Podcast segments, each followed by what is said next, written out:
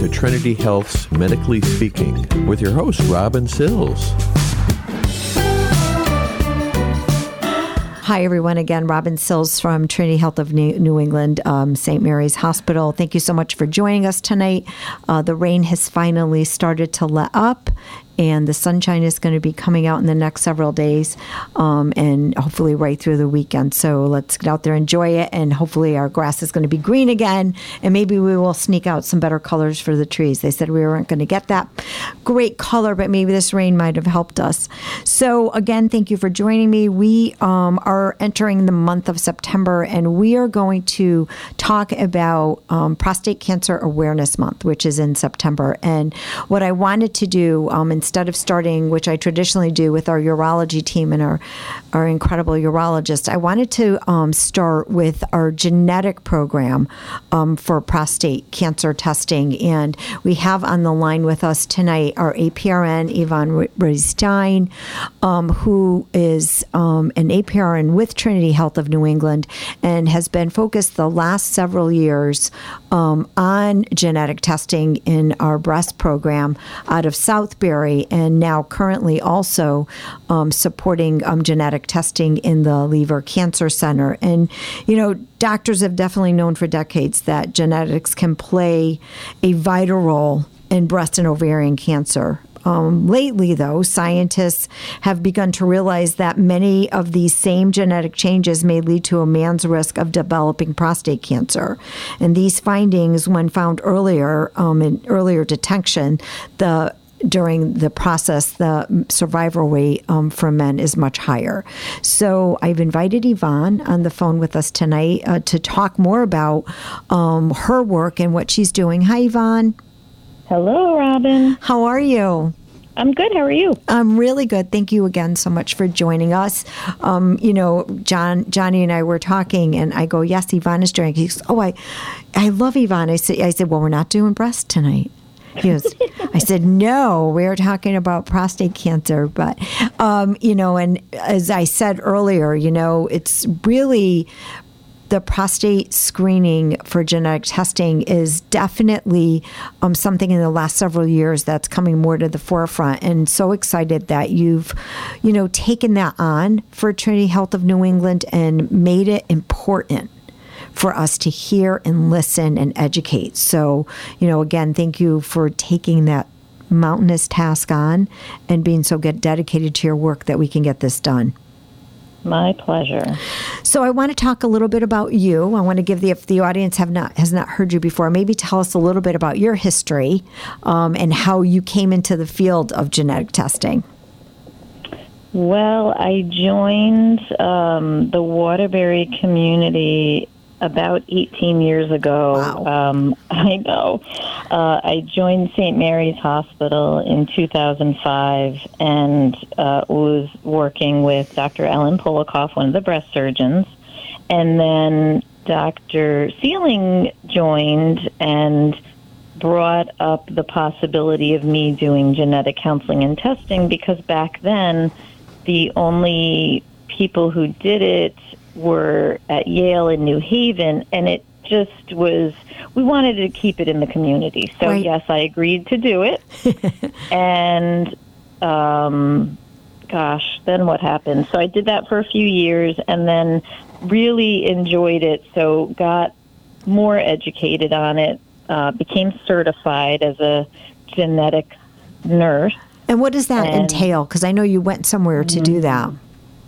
Well, there's a course at um, a hospital called the City of Hope in California, and it was a it was coursework and tests and creating a portfolio, and um, it it was a lot of work, but very worth it because the City of Hope their goal is to train non-genetic counselors to accurately um, do genetic risk assessment for cancer. So there were PAs in the course, there were doctors in the course, there were nurses, there were nurse practitioners, and we're all people who aren't official master's degree genetic counselors, but uh, taught us really how to be experts at cancer uh, risk assessment and genetic counseling in that field. Now, when you went for that training, was the focus on specific cancers? Was it mostly breast at that time? Like what what was the main focus back in the day?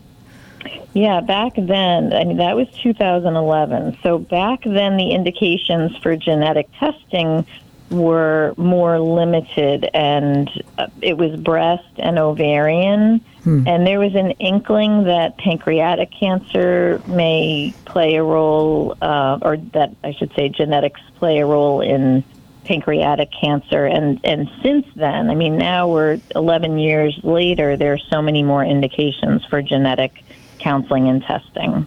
So you know as you've been through this process over the past 11 years with this I, you I know you've been eating this up like a sponge what have you learned in your work in working, particularly you know early on with the with the breast cancer patients and now ovarian cancer patients, and you're also working with some of our colorectal patients. So, what have you learned with these? Each and every one of these situations that have brought you maybe more awareness in, in, in taking an intake on another person. Well, number one, um, doing an accurate family history is mm. absolute rock bottom, like the bare minimum, and finding out who in the family had cancer, what type of cancer they had, and how old were they when they were diagnosed, and not just parents, right. but brothers, sisters, aunts, uncles, grandparents, cousins, both sides of the family. The father's side is equally as important as the mother's side. Um, that has been the absolute bare minimum, number one, um, most important thing to start identifying people who need to consider genetic counseling and testing. I don't feel it's talked about enough. I agree. I get consults a lot where um, someone will come in and they have a family history. They'll say, oh, the mother had breast cancer at 45 and I go beyond and I do a family tree with the patient, and we're looking at aunts, uncles, grandparents, cousins, and there's way more wow. than just mom with breast cancer at 45, and it can often change the eligibility for the insurance companies to pay for the genetic testing.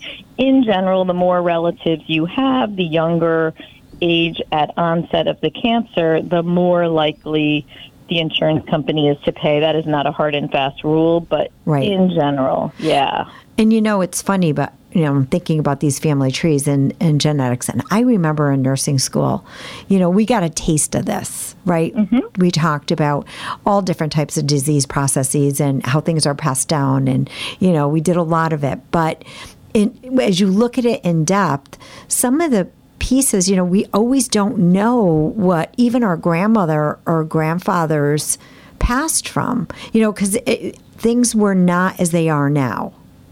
Absolutely. So I'll I'll I'll say two things about that. One is, okay, I'm not going to date myself, but I went to nursing school a long time ago, and I know you were there before me. I was. But we weren't. We learned how to do family trees. We did, but there was very little genetics education. Agreed. Because they didn't even find the BRCA genes, BRCA1 and BRCA2, until the mid 90s. Right. So I was out of nursing school by that time. Mm. So the field has exploded because uh, the technology has uh, exploded as well, and we're learning more faster now. Mm. And you know, because you've worked, of course, you know, in the early days, mostly with um, the BRCA, and because our breast cancer patients, they women really wanted to know right? Really, women really wanted to know and they wanted to get the testing done. But then you do have that certain population that is afraid to know. Absolutely. Well, I mean, the way I look at it is if if someone comes in for a consultation for genetic counseling and testing, it doesn't um, it doesn't mean they absolutely have to have the testing. We sit down, we do the family tree, we talk about the indications for genetic testing, and I talk all about the genes and you know what if they're mutated and what we would do and what don't you do, and then people have three choices.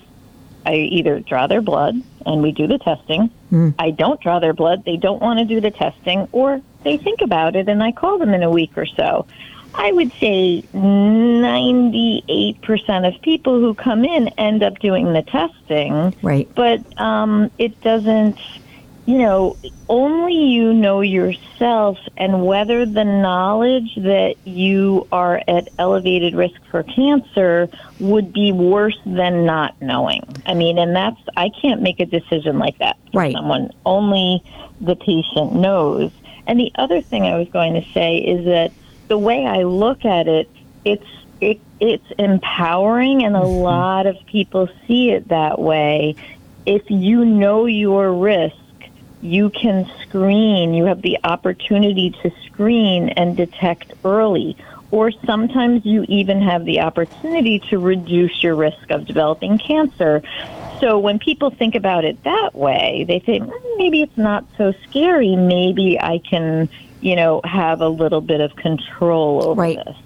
And, you know, also, I think women nowadays are more in tuned with taking that control. I think before generations, even my generation and earlier, um, were, you know, I don't have a family history. I'm okay, but it has to start somewhere, right?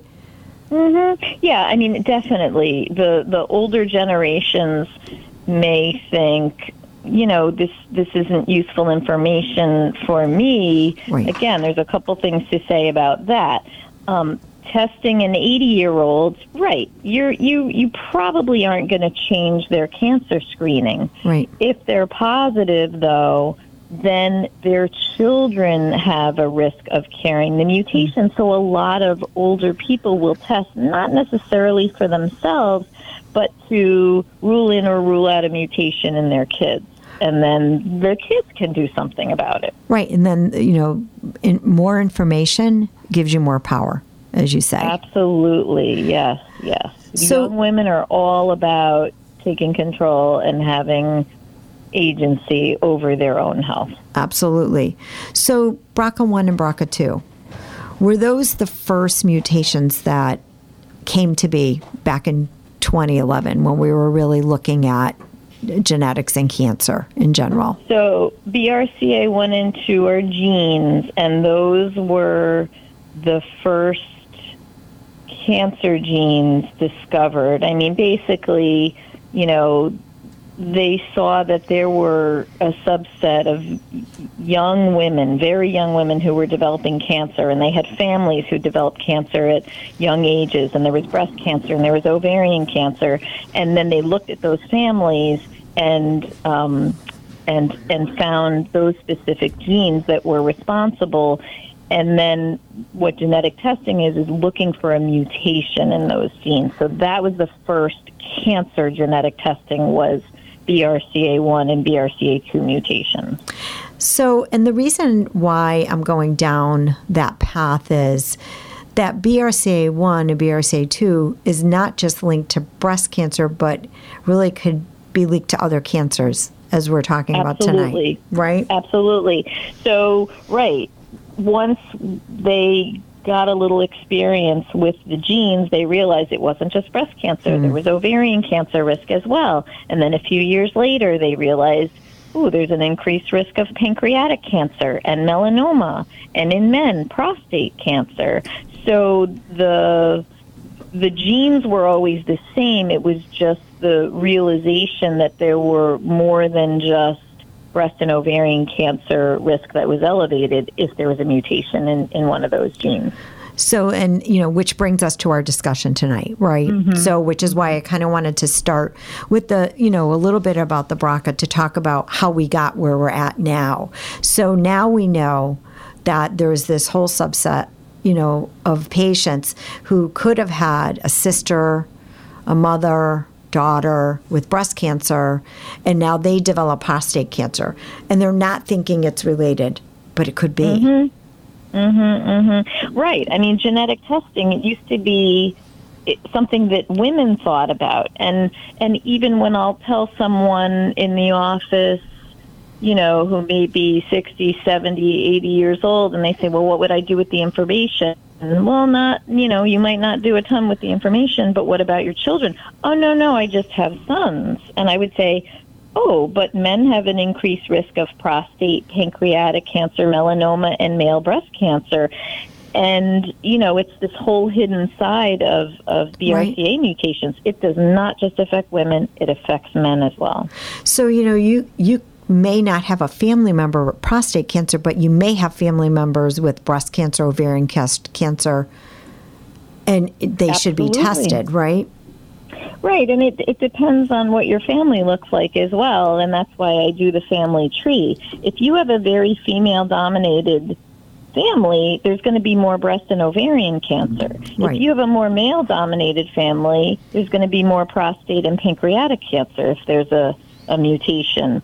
But any, I mean, the, the indications for genetic testing, um, that's why it's so important to get the, the family history of the men and the women, and the mother's side and the father's side, and go out to the grandparents and the aunt, uncles, and right. cousins on both sides. Yep. So let's so let's look at it. Uh, uh, someone that's been di- recently diagnosed with prostate mm-hmm. cancer. Um, mm-hmm. When that patient is diagnosed and say the the um, the physician, the urologist with the patient says, you know, we found this really early. We're probably it, probably right now we're just going to watch it. I'm sure mm-hmm. they hear that a lot. Um, mm-hmm. Is that a good time to take a step back and say, okay, I need a little bit more knowledge, kind of sitting here waiting? Mm-hmm. Would that be someone that you would recommend reaches out and says, you know what, let's do a family trammy and let's just dig a little bit? Mm-hmm. And I'm looking, I, I pulled out the NCCN guidelines, the National Comprehensive mm. Cancer Network guidelines, and these are this, these guidelines are the Bible for the the best um, cancer centers in uh, the United States of America, and they have the way to um, manage and diagnose um, cancer and ba- basically best practices.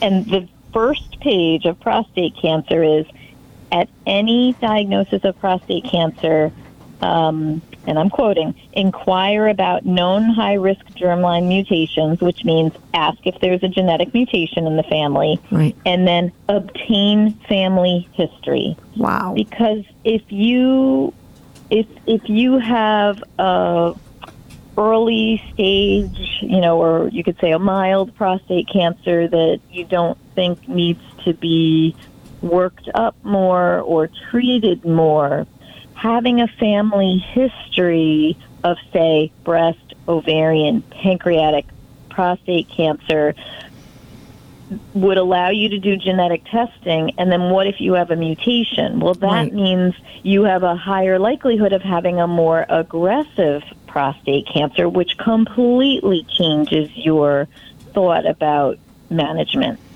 And, you know, that I've seen just so many, you know, individuals that have not been discussing that. And I think, you know, one that was one of the biggest reasons why we wanted to talk about this and make this awareness.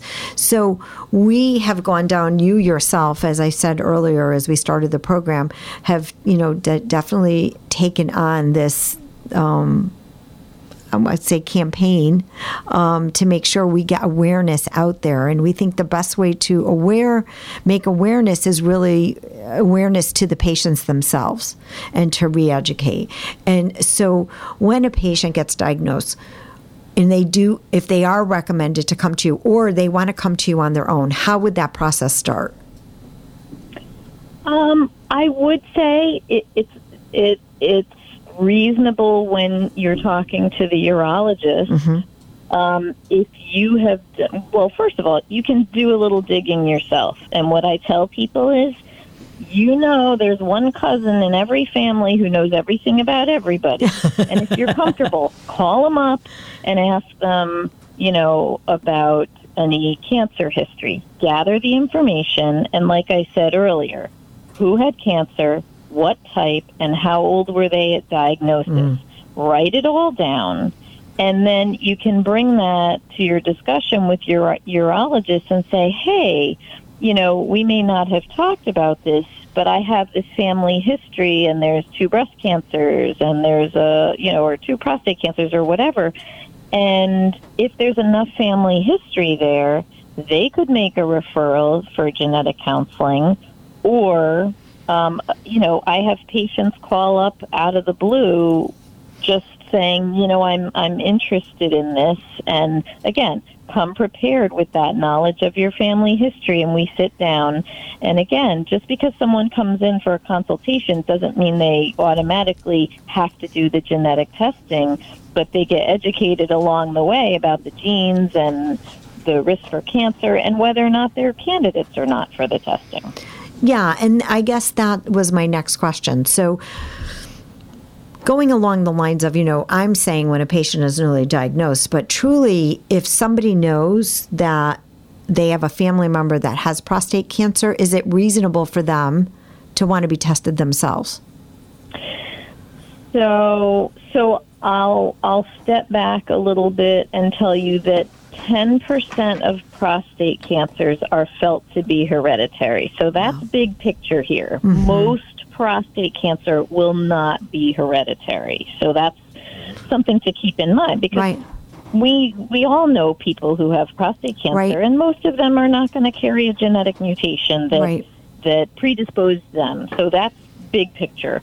Um, but but um, answering your question um, which now I forgot.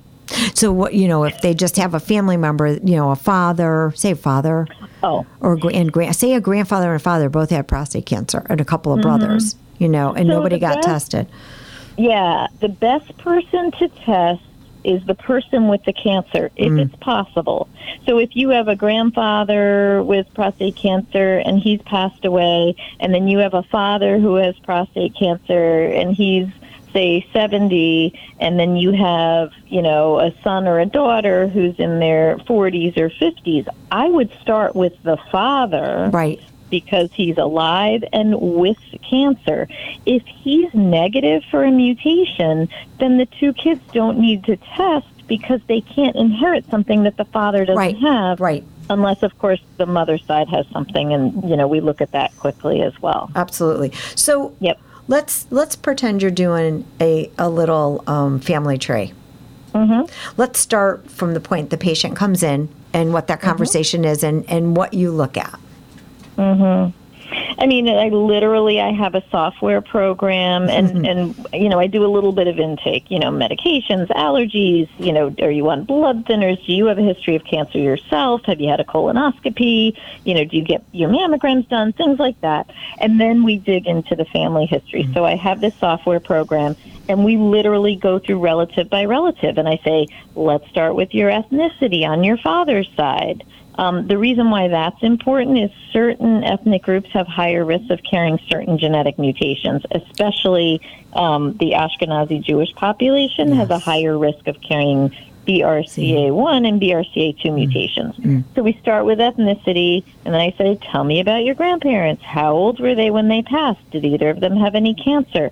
And I do that for every single relative. And if you've got 18 aunts and uncles on your father's side, we do all 18. Hmm. And if your father is an only child, then boy, does that make my life easier. But, you know, we do that for aunts, uncles, cousins on dad's side, and then we move over to mom's side, and I do the same exact thing grandparents, aunts, uncles, cousins, and then we go over the siblings and then the children.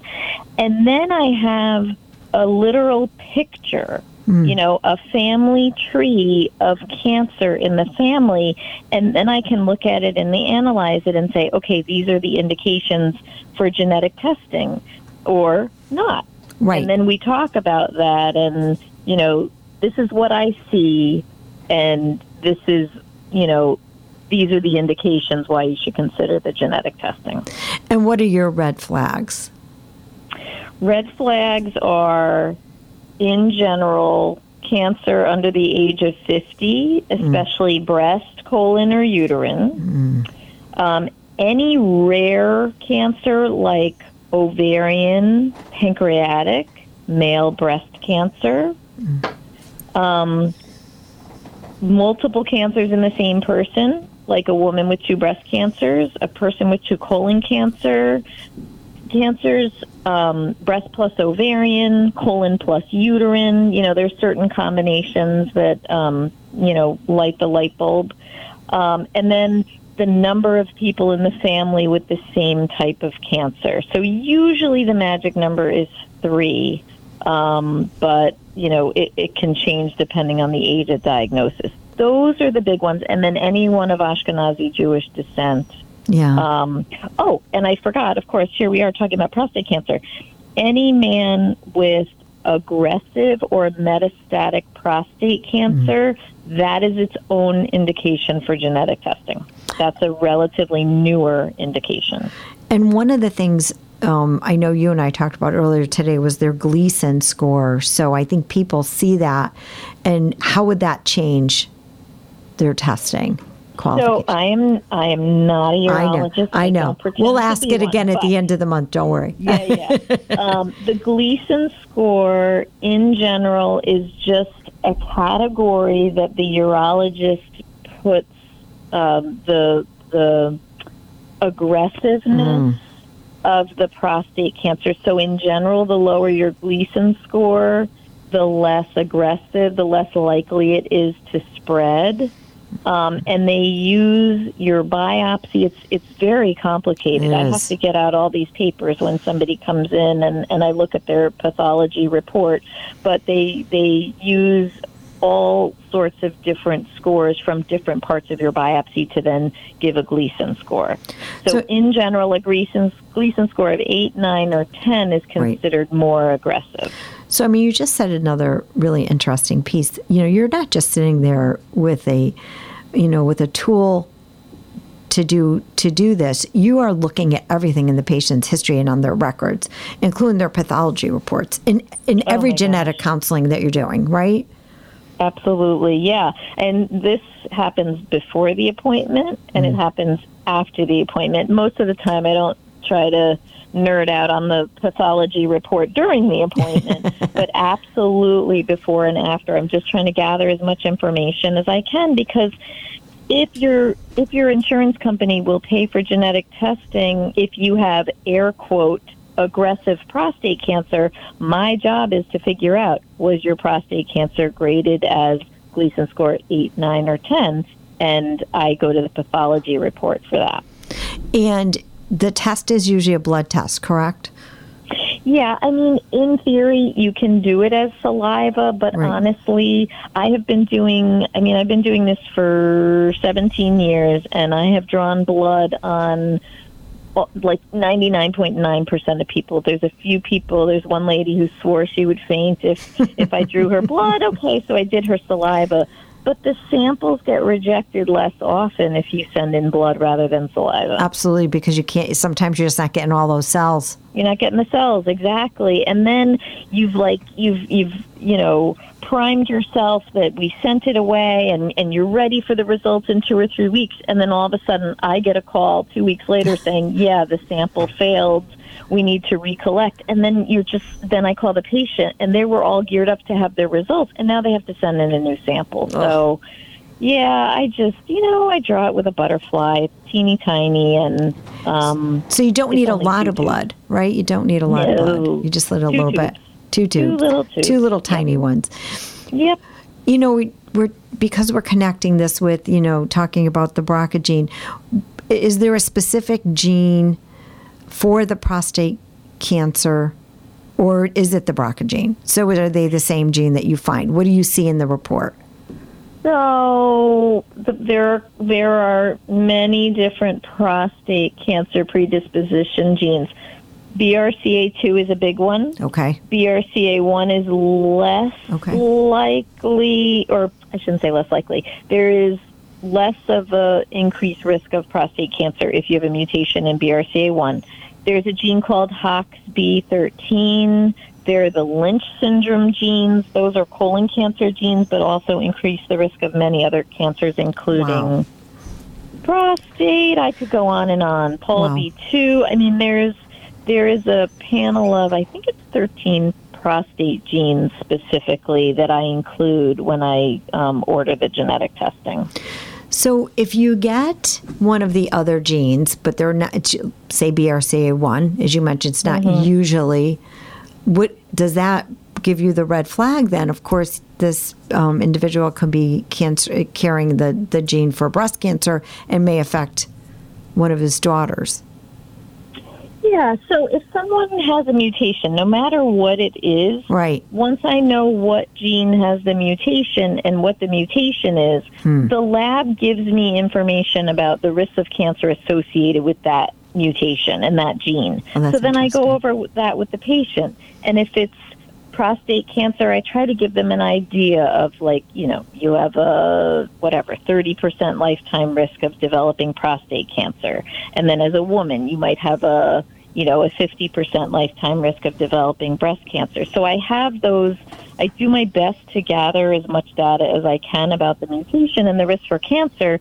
And not only do we talk about, well, what are the risks, but we talk about, okay, now what can you do about these Right, risks? right. You can, these are the screening recommendations. These are, per, you know, risk reduction um, measures that are possible. And I would think for the urologist too, knowing that the patient has a mutation with their cancer, is there there must be other methods of treatment. Right. So if um if a man with prostate cancer carries a mutation in BRCA1 or 2, it opens up other avenues for for treatment. There Wow. are specific uh, regimens that work better in someone with a BRCA1 or 2 mutation. So it's it's another tool that that they can use to help manage the patient. But I think what is almost more helpful is if someone knows they have a mutation, say they have a mutation in BRCA2, and they find out when they're, whatever, 35, 40 years old, hmm. and then at 50, um, or say 45, they start having their PSA checked every year like they should, and Right. they have their prostate exam like they should, and then at 50, their PSA starts going up. Well, in the average man without a mutation, you may not jump on that information. There's Right. a lot of watching and waiting in, Right. you know, prostate disease, but somebody with a mutation in, in BRCA2, you know they're at higher risk for prostate Right. cancer and you know it's a higher risk for aggressive disease. So maybe you're not going to sit back and wait. Right. You may be a little more aggressive about, okay, let's check another PSA, you know, sooner rather than later, or Right. let's biopsy instead of waiting. Right. That's how you diagnose early, is acting upon an abnormal result faster, right? Right. And you know, these PSAs are, are so mm-hmm. variable. Oh my goodness. Mm-hmm. I mm-hmm. feel so bad for men because they go up and down, go up and down. There's so many variables that make them go up and down. Um, you know, particularly prostatitis and all those things. And I definitely Right. will save that for my urologist at the end of the month. But I guess my question is someone that has elevated PSAs um, that are unexplainable, you know, negative biopsies and then, you know, they treat it, it goes up and down. That's not an mm-hmm. indication, would it be? Are they more risk for developing prostate cancer and should we check their mutation? Well, if if if they just have an elevated PSA and they have no indication or no proven cancer and they have no family history of any related cancers, Right. you know, the breast, the ovarian, the pancreatic, Right. other prostate, then no, there's no indication mm. for genetic testing. Right. Makes sense. But no, if, makes sense. yeah, I think if, people just um, get scared. You know, they're like, okay, Yeah, what do I need to, you know, is something hanging out there? Maybe I should be more aggressive in my screening. Mm-hmm, mm-hmm. Well, I would say again, if you're testing someone, bef- if you're doing genetic testing on someone and identifying the presence or absence of a mutation before they get to the point where their PSA is is getting wonky, Right. it, it puts someone in a risk category, right? Like Right. having a genetic mutation, you're a high risk person. So you want to be seen by the urologist as higher risk for for prostate cancer. And if your genetic testing is negative and there's no family history of the disease, in general you would be considered to be at average risk. So then you want your urologist to see you as the average risk person. Right. And the way you treat those different people are very different.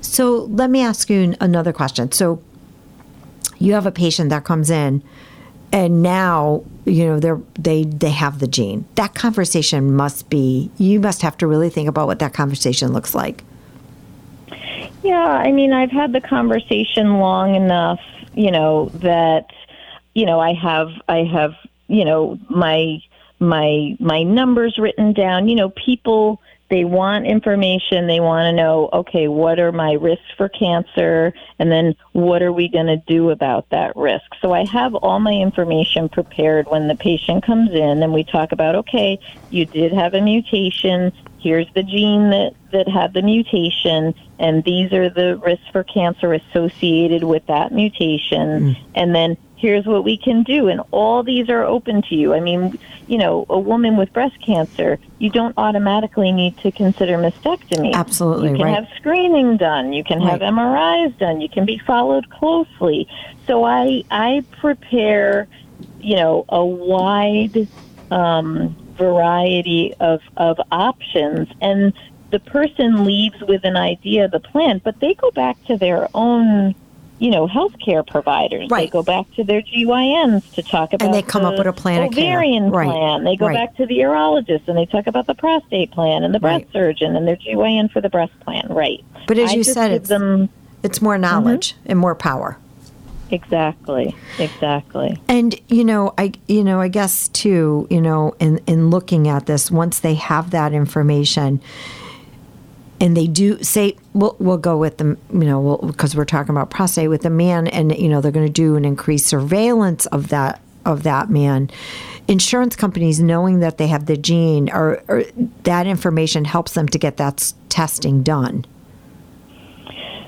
hopefully yeah. i know yeah yeah yeah I no know. i mean so I can't speak for prostate because I don't have a, as right. much experience with prostate as I do with you know the breast and the other things. But I know that having a mutation in BRCA2 mm. is a is an indication for the insurance companies to pay for an MRI right. for a woman every year of her breast if she wants to do increased surveillance. My guess is it translates to men and the prostate, mm. but I I just haven't had enough um, experience. Absolutely, because we're just starting with yeah. this, right? We're just yeah, starting with this. this. really relatively new. The NCCN just keeps um, every year they update their um, eligibility criteria for right. people who need to consider genetic testing, and, and prostate cancer has has been a, a, relatively recent one. Well, yeah, as I said earlier, you know, I had pulled some things off too, um, some of the the websites for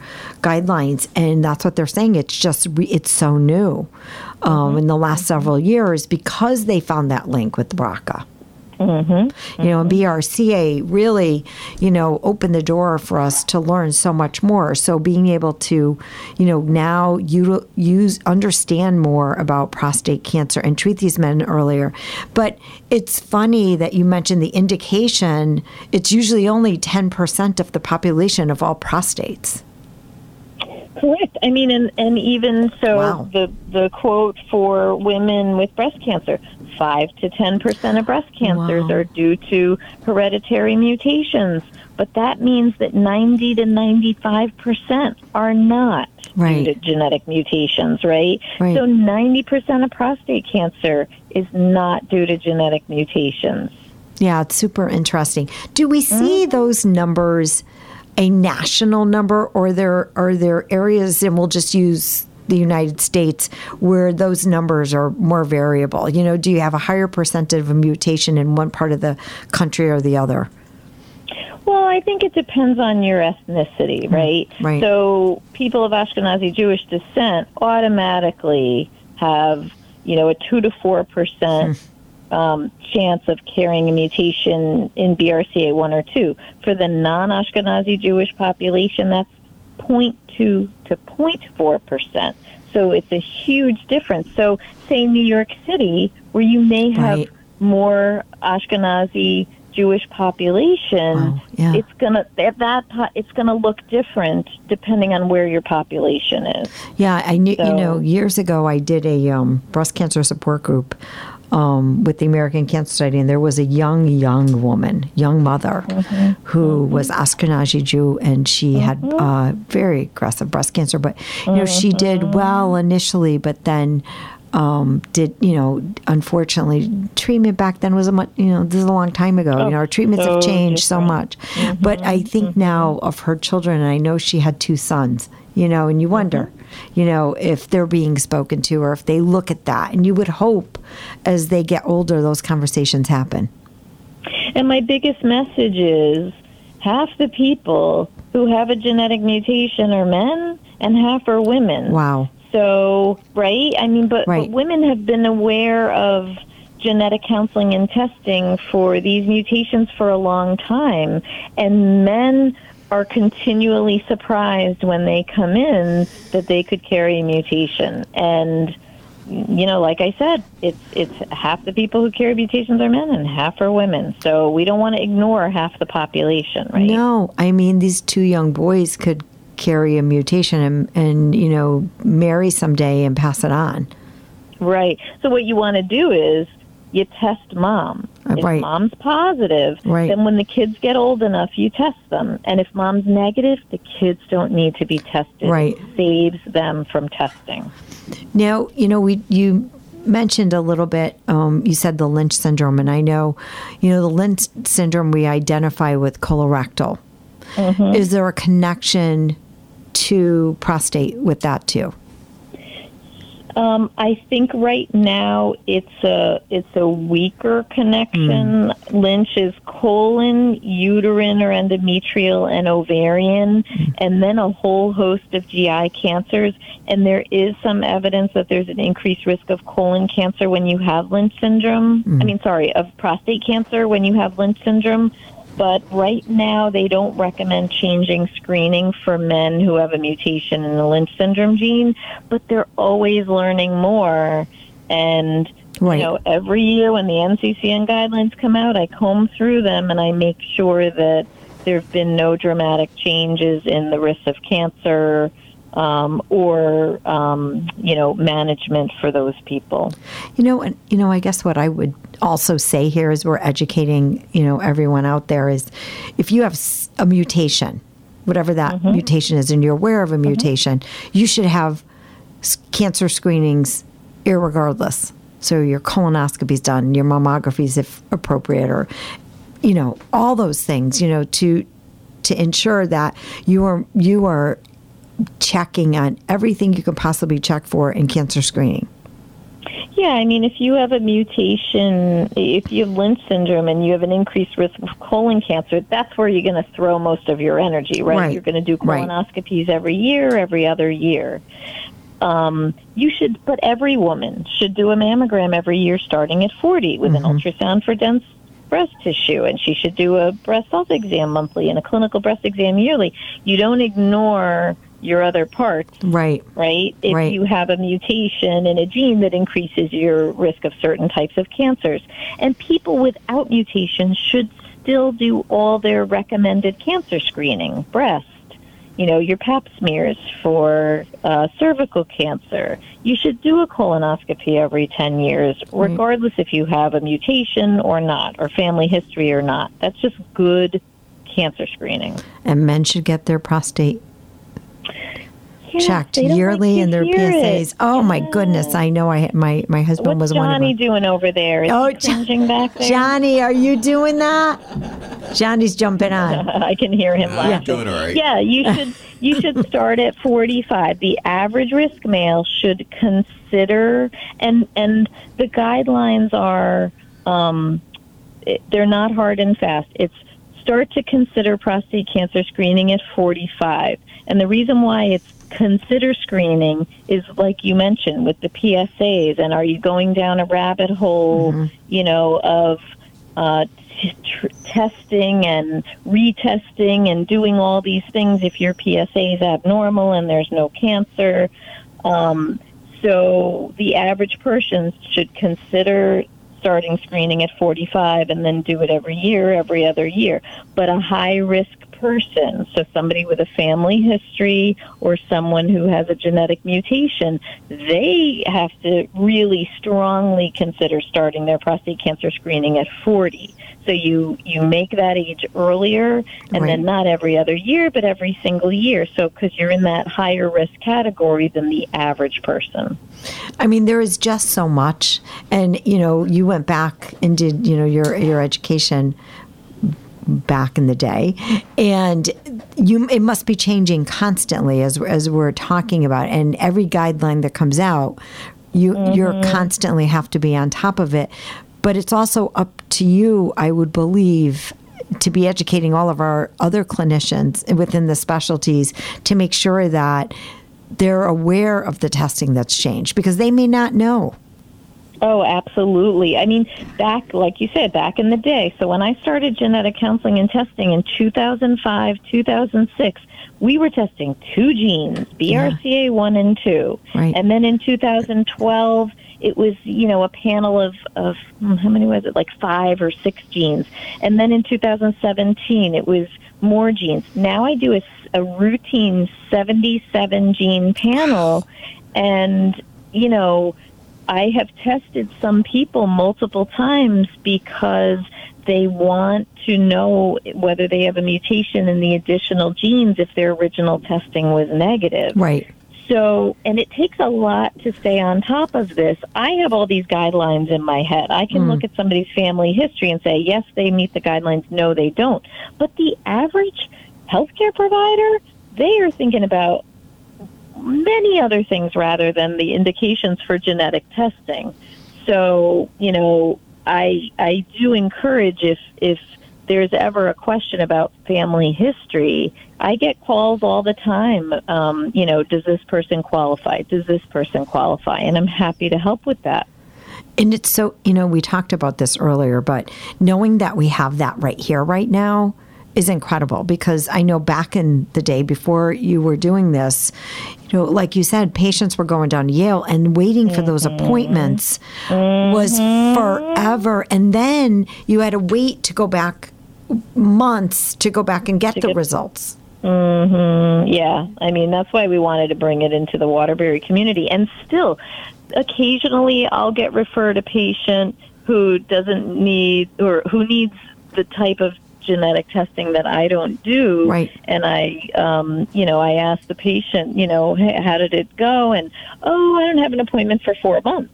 You know, I mean that's a really long time to wait for an Yeah. appointment. And as we continue to go grow this program, hopefully in the future, that won't happen because it's so important for patients to be able to get access to care where and when they need it. I can usually see the patient, if not within the week that they get referred, but the next week. I mean, really, it's it's. Um, I, I I I do really try to get people in when they need to be seen. So within a month, they've had their appointment, their testing, and probably their follow up appointment. Yes.